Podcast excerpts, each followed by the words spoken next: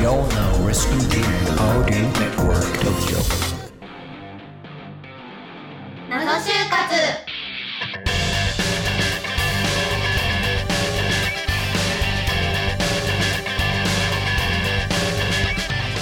皆さんこんにちは始まりました謎就活はい、今週もありがとうございます。今週もありがとうございますパーソナリティのみくですこの番組は就活を経験した方をゲストにお迎えし就活の謎に迫るバラエティ番組です今週も様々な謎について一緒に考えていきましょうアシスタントの林次郎とともにお送りしますはい、今週もなぞなぞいきたいと思います。お願いします。ははい。今月のゲストは就活を終えたばかりの夏木さんとあやねさんです。夏木さんは金融小売教育、あやねさんは信用金庫と政法を受けていました。今日もこのメンバーでお送りします。お願いします。よろしくお願いします。それでは今回も参りましょう。教えてあなたの大学で流れている就活の噂はん。このコーナーはゲストの方の大学で流れているこれ本当なのという就活の噂をみんなで共有しようというコーナーです。お二人が通っていた大学で流れていた妙な就活の噂ってありましたかでは、あやねさんの大学で流れていた就活の噂教えてください。はい。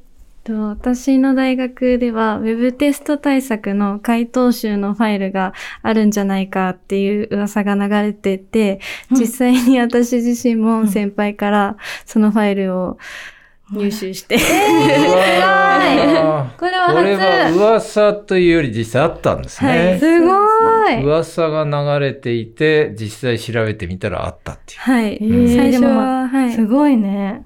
聞いてただけで、本当にあるのかなって感じだったんですけど、うん実際自分が就活する時になったら、うん先輩が、 くれた。あげるよって言って、えーあるんだみたいな感じでした。それはラッキー。あやねさんがくださいっていうより、先輩がなんかこうあげるよみたいな感じで言ってくださっえて。そんな感じで。でもそれ流通してるんですねもらえない子ももちろん大学内ではきっといるから噂ってあーなってたのかもしれないですよね。そうか。じゃ SPI あ、あやねさんに気に入られようとして。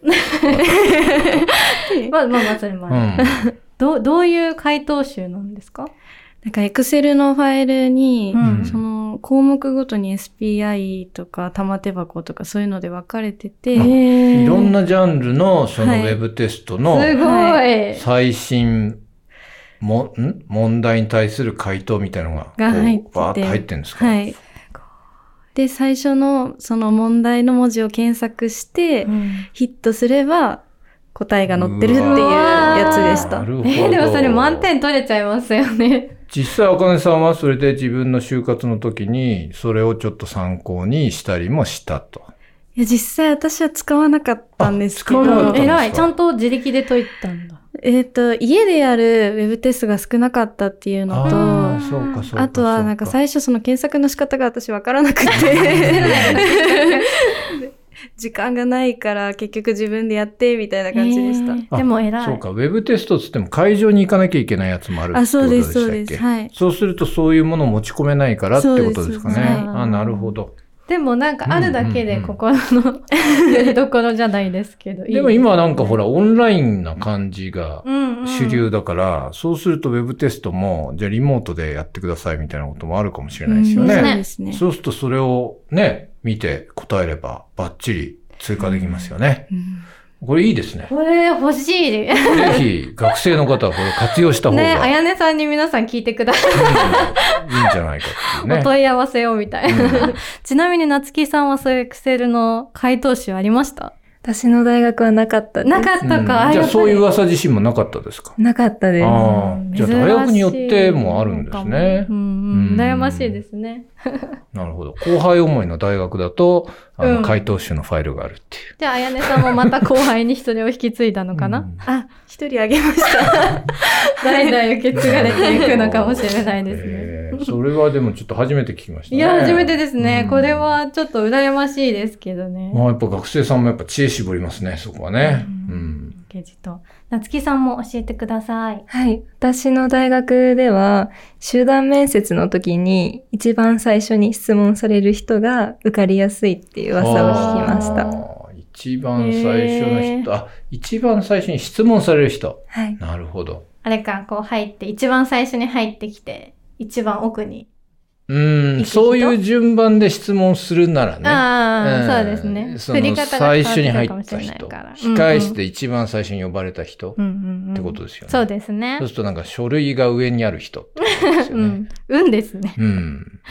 うまあ、んでも、その奥から順番に聞かない場合ももしかしたらあるかもしれないですよね。こうランダムに指すっていう場合もね。まあ、その場合もやっぱり一番目の人が受かりやすいという噂があるってことですね。どうなんですかね。のつきさんは一番目が良かったとかありました集団面接 で。いや、私は一番目嫌でした。嫌だった確かにね、いきなりなんか困った質問されたら、どもっちゃうもんね。なんかね、その場の、うん、相場感というか、面接感のね、感じとかもつかめないまま、うんいきなり喋り出さなきゃいけないから、はいやっぱそれは大変ですよね、一番目の人はうんね。うんうんでも大変だから、評価を受けるってこともあるのかなあ。ー大変なところまあ頑張ってくれた、一番目にみやってるしたいなね。そうか、そこのポイントもあるのかもしれうないですね。ん。あゆねさん、集団面接の経験ありますか 集団面接は、一回やりました。うん一回やりました。それ何番目ですか私最後でし た。最後。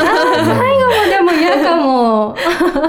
なんかもう出されちゃったみたいあな。ー確かにそれもありますね。ねそうですね。自分が言いたかったことをなんかまた言ったらさ、うんあ、多分この子前のパクってるみたいに思われたりうん確かにね誤解されないかなって心配になっちゃう。一番目の人は自分でなんか唇切らなきゃいけないからっていううんちょっと辛さはあるけど、まあ言ったもん勝ちみたいな世界はあありまっすて、よね。で、後ろの方の人は一番目の人の雰囲気見れるけど、言われちゃうかもしれないみたいな。確かに確かまあそういう感じですかに。ね。うんいや、グループ面接やだ。でも一番目、うん、人が受かりやすいんだ。でもそれはあるかもしれないですね。林次郎さんが言ってた、一番最初に言うから、うん多少ど思っても、うん。まあポイントあげようじゃないけど。まあ勇気を持ってうん言ってくれたみたういんなうことんでうすんかね。確かにこれはいい噂かもしれないなでるすほど。ね。あともう一個夏木さんあるんでしたっけはい、あの、業界によって、うんワイシャツの襟を変えた方がいい。襟ワイシャツの襟どういうこと襟がスキッパーか、シャツカラーかっていうのは、業界によって変えた方がいいって。えっと、リクルートスーツの下に着るシャツの襟っていうことですよね。ワイシャツの襟スキッパーってどういうんでしたっけどういうのスキッパーは第一ボタンがなくって、ちあょーっと開いてる。広げられるやつか、こう。はいああ。それでもう一個は何でしたっもう一個はシャツカラーで、ああの、全部スタンダードボな。タンを上けにされて。確かにでも上までなんかこう通り歩いてるね、うん就活生の学方見るとこう上まできっちり締めて、締めてらっしゃる人と、うん僕は割とこうオープンっていうかうん、少し空いてる人と、はい。両方確かにいますよね。はいいる。